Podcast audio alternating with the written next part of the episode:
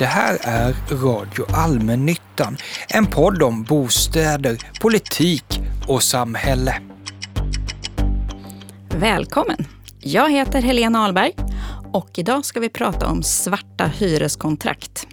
Enligt en statlig utredning omsätter den illegala handeln med hyreskontrakt mycket stora summor. Ibland med sofistikerade flerpartsupplägg, skenskrivningar och falska byteskedjor. Det betyder att de här lägenheterna aldrig kommer fram till de som väntar i bostadskön. Och det sägs rycka undan själva fundamentet till hur hyresrätten ska fungera. Att bo i hyreslägenhet ska inte kräva banklån. Utredningen föreslår därför betydligt tuffare tag mot svarthandeln. Det ska bli kriminellt, inte bara att sälja svartkontrakt utan också att köpa. Och straffet ska kunna bli fängelse. Ett annat problem är att den olovliga andrahandsuthyrningen ökar. Det kan betyda otrygghet för de andra hyresgästerna. Man vet inte vilka som springer där i trappen. Det kan bli trångboddhet, slitage på fastigheterna och det rapporteras om extremfall där barnfamiljer bara har tillgång till madrassplatser. Och det är bara på natten. Men hur är det? Är svarta kontrakt bara en genväg för Stockholms medelklass? Eller har det blivit en kassako för brottssyndikatet? Och hur farligt kan det egentligen vara att köpa sig till ett hyreskontrakt under bordet? Det ska vi nu fråga Helena Henriksson, som suttit med som expert i den statliga utredningen om svarthandeln. Helena Henriksson är jurist på SABO med hyresjuridik och offentlig upphandling som specialområde. Hon har också arbetat på regeringskansliet och suttit med i två statliga utredningar om offentlig upphandling. Hon har tidigare arbetat på Konkurrensverket, i domstol och på advokatbyrå. Välkommen till Radio Allmännyttan, Helena Henriksson. Tack så mycket. Att köpa ett svart lägenhetskontrakt är väl inte så farligt? Det är inte värre än att köra lite för fort på motorvägen, tycker många.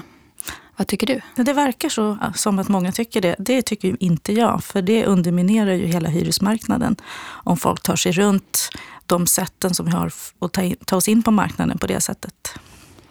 Varför är det ett sånt stort problem? Därför att då kommer personer med ekonomiska möjligheter att ta sig förbi som personer som inte har samma ekonomiska möjligheter att betala för en hyresrätt. Som kanske inte har samma behov av de som har stått i kön i många år, som då inte får en lägenhet. Så hoppar andra före. Det är inte rättvist. Men hur ska man annars få tag på en lägenhet nu för tiden? Om personer följer reglerna och ställer sig i kön så, så, får man en lägenhet till sist. Det byggs ju ganska mycket nu ute i Sverige så att det, det verkar som att det går att få tag på en lägenhet. Men följer man de kösystem och de regler som vi har, då kommer man till sist att få en lägenhet. Det sägs att handeln med svarta kontrakt har ökat på senare år i takt med stigande bostadsbrist. Hur kan man mäta sånt? Ja, det är förstås inte det lättaste eftersom den här personen inte gärna berättar vad de har gjort. Eh, man kan göra det dels, man kan ju fråga fastighetsägare och sen kan man ju fråga hyresgäster eller personer som en gång har bott i en hyresrätt om de har betalat ersättning eller begärt ersättning för en lägenhet. Svarar man ärligt om man får en sån fråga? Ja, svarar man ärligt på en enkätfråga, det är lite svårt att svara på, men, men vi får väl anta det i alla fall. Det, det, skulle ju inte hända någonting om man svarade ja på en sån fråga. Det går inte att härleda de här personerna på något sätt. Så det tror vi väl. Standardbilden av den som köper ett svart lägenhetskontrakt, det är vit medelklass, typ en snubbe i mediebranschen. Eller någon som har flyttat ner från Mora och behöver en lägenhet. Mm. Stämmer den bilden? Det verkar som att den gruppen, i alla fall är inte, alltså de är ganska många verkar det som. Det, det förefaller vara så. Att det är liksom allmänt accepterat att man kan köpa en hyresrätt i en storstad. För att det går snabbare.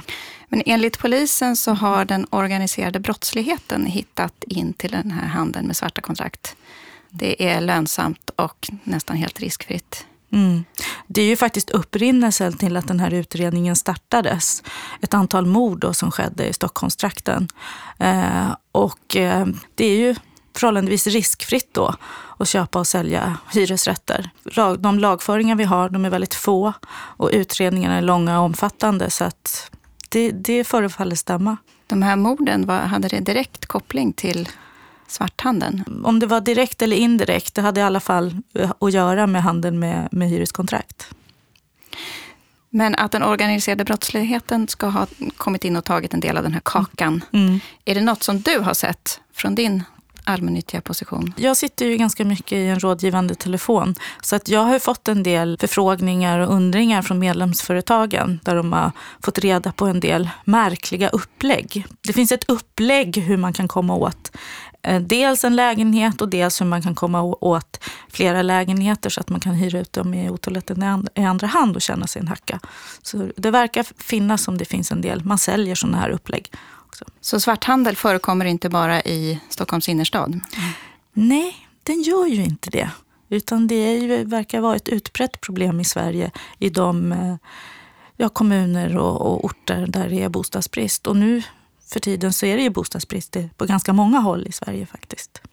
Hur ser en typisk svarthandelsaffär ut? De här uppläggen du pratade om. Det rör sig ofta av, eh, om olika skenbytestransaktioner.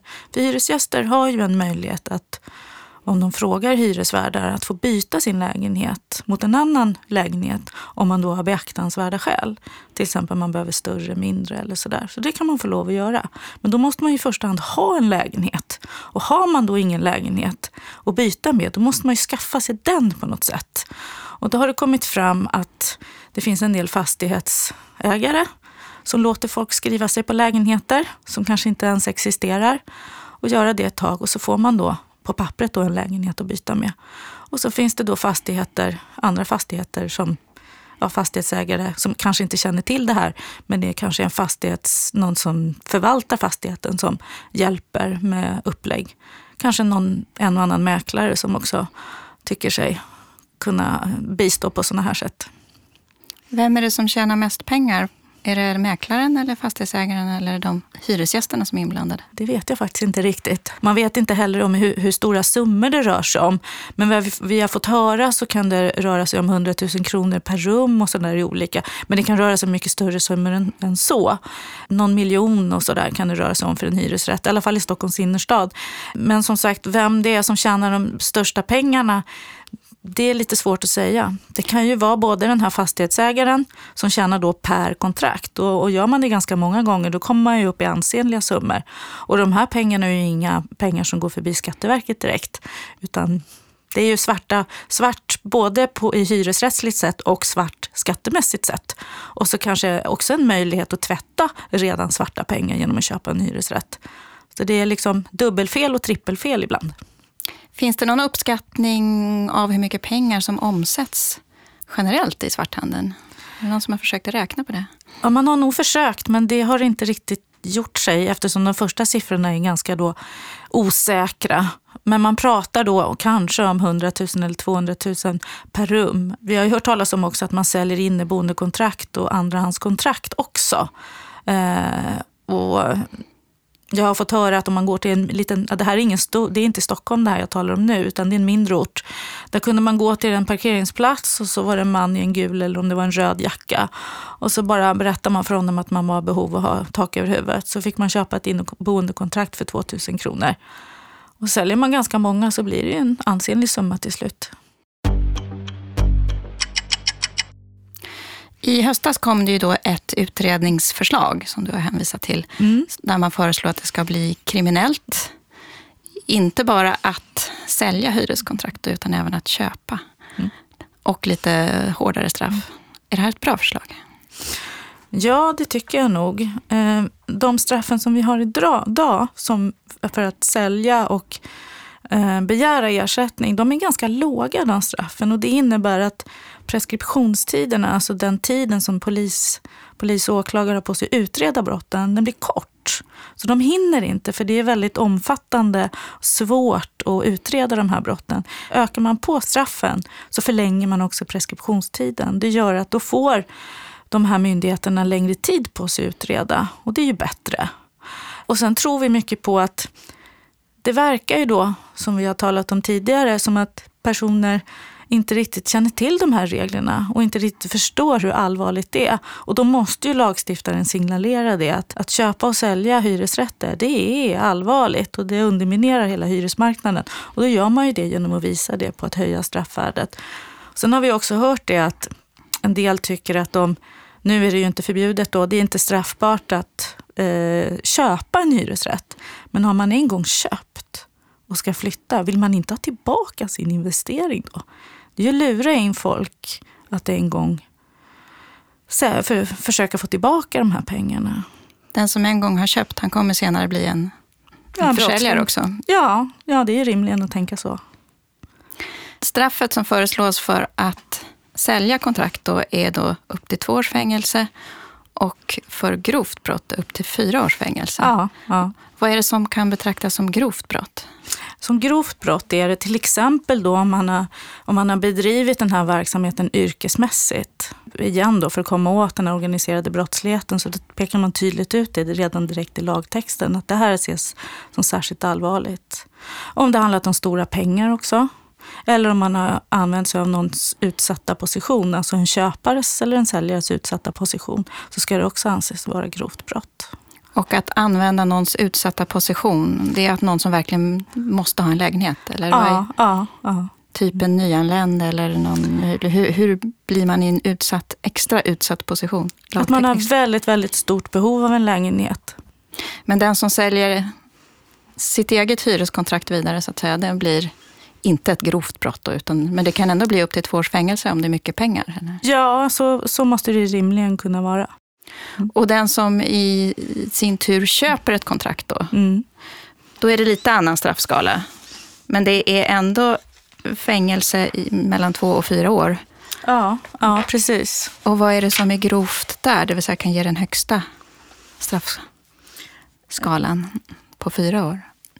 Ja, det är också om det har gjort, utgjort ett led i en yrkesmässig verksamhet. Men ringa brott, där blir det inget straff alls Nej. för den som köper. Vad, vad det måste finnas en, lite, en liten ventil. Till exempel om det handlar om, om eh, inneboende kontrakt och andra handskontrakt och så. Och en mindre summa så ska det inte heller kunna vara, vara straffbart. Och vid ett lägenhetsbyte då, om det bevisas att det har förekommit svarta pengar, då blir båda parter av med lägenheterna? Precis. Det är ett av förslagen. Det gäller ju för sig redan nu att om man har eh, genom oriktiga uppgifter skaffat sig en lägenhet så kan man faktiskt bli av med lägenheten redan idag. Så det är inget nytt. Men vi har, jag tycker att det här betänkandet, de här förslagen som de skriver, beskriver väldigt tydligt eh, sådana här olika transaktioner och vilka tråkiga konsekvenser det får för hyresmarknaden. De här förslagen har ju gjort många nervösa som kanske redan har köpt ett svart kontrakt. Mm. Finns det någon eh, risk eller möjlighet, beroende på hur man ser det, att det blir en retroaktivitet i de förslag som kommer? Nej, nej, det blir ingen retroaktivitet, utan det kommer gälla från och med när lagen föreslås träda i kraft och framåt, inte retroaktivt. Det vill säga från första januari nästa år och framåt, om det blir ja. ett förslag? Förslaget för, eh, handlar ju om att det ska träda i kraft från och med 1 januari 2019. Och köp som sker efter det datumet, de, ska då, de blir föremål för de här nya reglerna. Om man nu kriminaliserar både köpare och säljare, blir det inte då ännu svårare att upptäcka de här svarta kontraktsaffärerna? Det blir, man är väl ännu mer angelägen om att dölja det? Ja, Verkligen, och det är ju ett av argumenten mot att man ska kriminalisera även köp. Men, men, samtidigt är det så här, om man tittar på historien och de som har blivit lagförda för försäljning så kan man se att det är väldigt, väldigt få de senaste tio åren. Alltså det är så få som man kan, nästan, man kan räkna dem på, ett, på en hand och det är hela Sverige. Så redan idag är det alltså ingen som anmäler. Eh, och det handlar både om att preskriptionstiderna är korta men också att att det är ingen som anmäler. Men den som köper ett kontrakt är väl också ett slags offer? Först har den betalat flera hundratusen och sen så blir den dessutom kriminaliserad. Eller vem är offret i? Jag, alltså jag tycker att offren här, det är ju de som inte har de här flera hundratusen att lägga upp på bordet bara sådär. Som st står i kön och väntar på en lägenhet och försöker skaffa sig en lägenhet och kanske hoppar runt på andrahandskontrakt och sådär i väntan på att få en i kösystemet. De här lägenheterna kommer inte fram till dem som behöver dem som mest, utan till de som kan betala som mest. Det är inte det vi har våra hyresrätter till. Det är inte så det ska vara. Så det är de som är offren. Inte, det är inte synd om personer som kan lägga upp flera hundratusen för en lägenhet. Det är färre lägenheter som då kommer till den vanliga bostadskön. Ja. Mm. Rimligen borde det vara så att eh, de här bestämmelserna leder till att fler lägenheter kommer de till del som behöver dem som mest. Det föreslås också att man måste ha bott i ett år i en lägenhet för att man ska mm. få byta en lägenhet. Ja. När utredningen har tittat på det här, och det är min personliga uppfattning också, att det är, det är de här bytesaffärerna, det är de som leder till köp och sälj. Det är där man gömmer pengarna. Och eh, vi måste stärka upp de här bytesreglerna då. Och det var ett sätt att göra det, att man måste ha bott i en lägenhet i ett år för att ha möjlighet att byta den.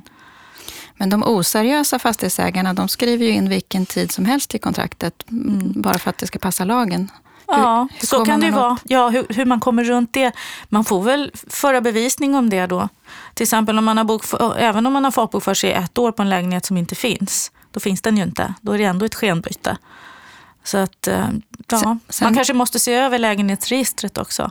Det är ju någonting som utredningen också pekar på och som vi också från Sabos sida har sagt att lägenhetsregistret har brister eftersom det är fastighetsägarna själva som för in vilka lägenheter det ska vara där. Så att man behöver se över lägenhetsregistret om det verkligen stämmer med verkligheten. Då har vi kommit en liten bit på väg. Och sen kanske vi måste också ha ett bostadsrättsregister så att man kan se om en person har tillgång till en bostadsrätt och en hyresrätt. För det är ju så att det är inte särskilt bra i dessa bostadsbristens tider att en person har tillgång till flera bostäder och några inte har några alls. Det vill säga en person kanske både har en bostadsrätt och en hyresrätt.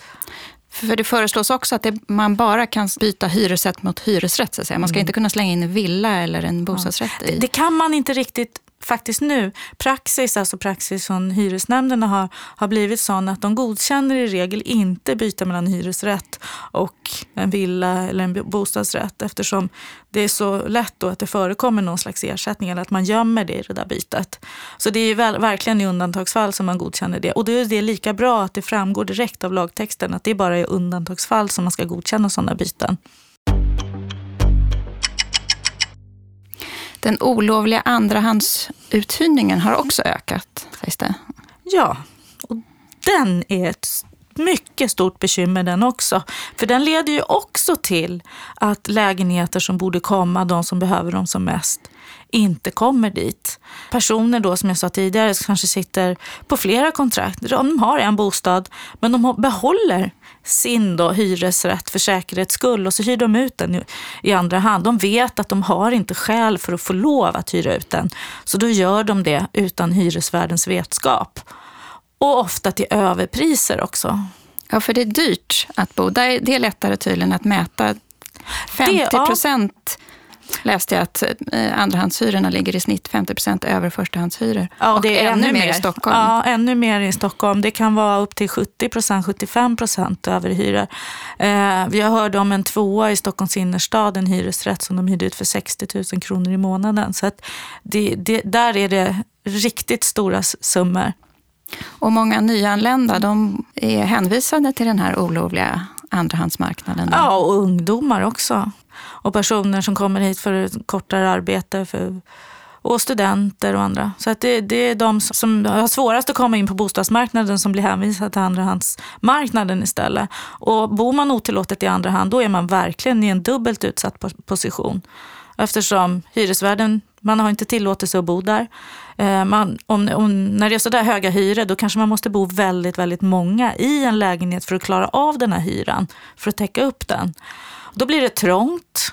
Det blir slitage på lägenheterna, eh, det blir eh, otryggt i trappuppgången. Barn får svårt att göra sina läxor någonstans. Och barnen kanske inte ens kan berätta för sina kompisar var de bor. Så de som är allra mest skyddsvärda, de blir allra mest utsatta. Och vad föreslår utredningen? Att, hur ska man komma åt den här olovliga andrahandsuthyrningen? Den olovliga andrahandsuthyrningen, eh, dels har ju hyresvärden då som jag sa tidigare ganska svårt att bevisa att, det är, att de här personerna verkligen bor där kanske, för de kan hävda att det föreligger på något annat sätt. Folkbokföringen, vi måste komma till rätta med, med rätta upp att folkbokföringen är mer, stämmer överens med verkligheten. För det gäller redan nu att man får faktiskt inte ta ut sådana här oskäliga andrahandshyror. Utan den hyra man får ta ut i andra hand av, som förstahandshyresgäst av en andrahandshyresgäst, det är sin egen hyra som står på kontraktet. Alltså det som vi vet heter bruksvärdeshyra som vi som vi har i Sverige. Eh, det är den hyran som gäller. Man får inte ta ut något mer. Så att ta ut 60 000 kronor för en hyresrätt i Stockholms innerstad, det står i strid med hyreslagen. Det får man faktiskt inte. Eh, och det, försöker vi, det ska vi tydliggöra i, i lagstiftningen. Då, att det är förstahandshyran som utgör taket. Hyr man ut med möbler och någon, om det ingår eh, tv eller, någon, eller någonting, då kan man ju ta ut den kostnaden. Det är inte meningen att man ska gå back när man hyr ut sin lägenhet i andra hand. Om man gör det tillåtet förstås. Utan det ska tydligt framgå av eh, lagtexten att det är förstahandshyran som utgör tak. Då, då kommer vi till rätta med en del. Och sen eh, att eh, hyresvärdarna då får möjligheter att arbeta mot det här. Men om vi, jag tror att vi måste, både hyresvärdar, SABO och fastighetsägarna, alla vi, vi måste vara tydliga med information om vad som gäller. Alltså vår hyreslagstiftning i Sverige, den är inte så himla lätt att förstå.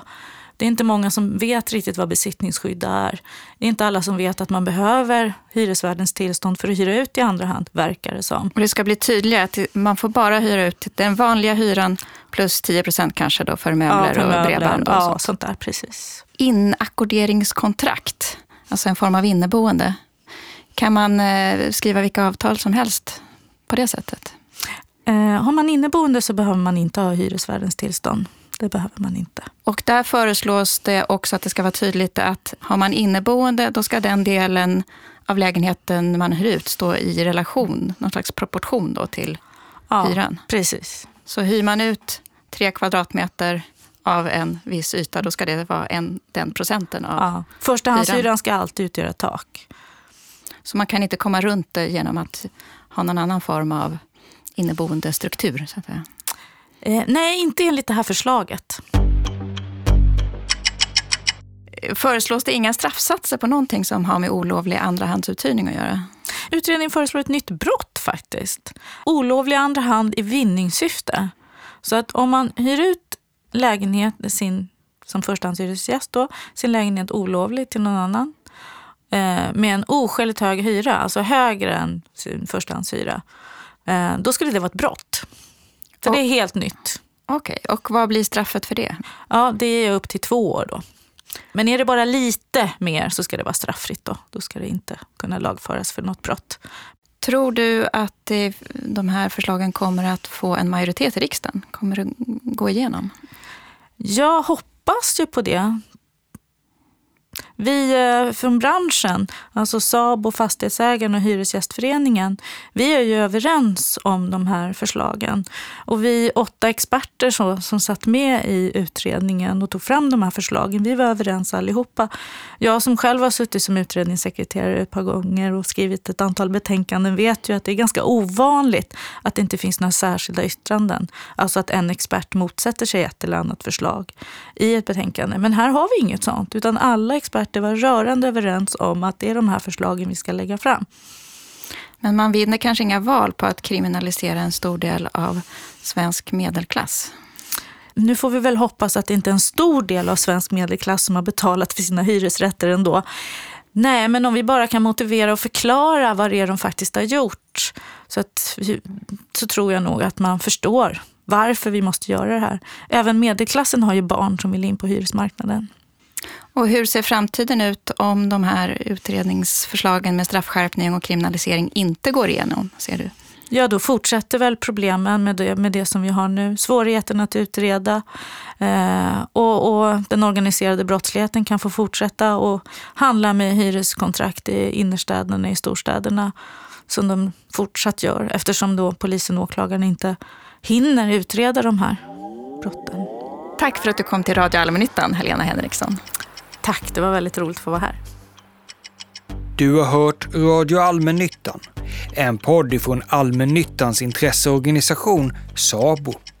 Den spelas in hos produktionsbolaget Filt Hinterland. Producent Simon Måser, tekniker Gustav Sondén.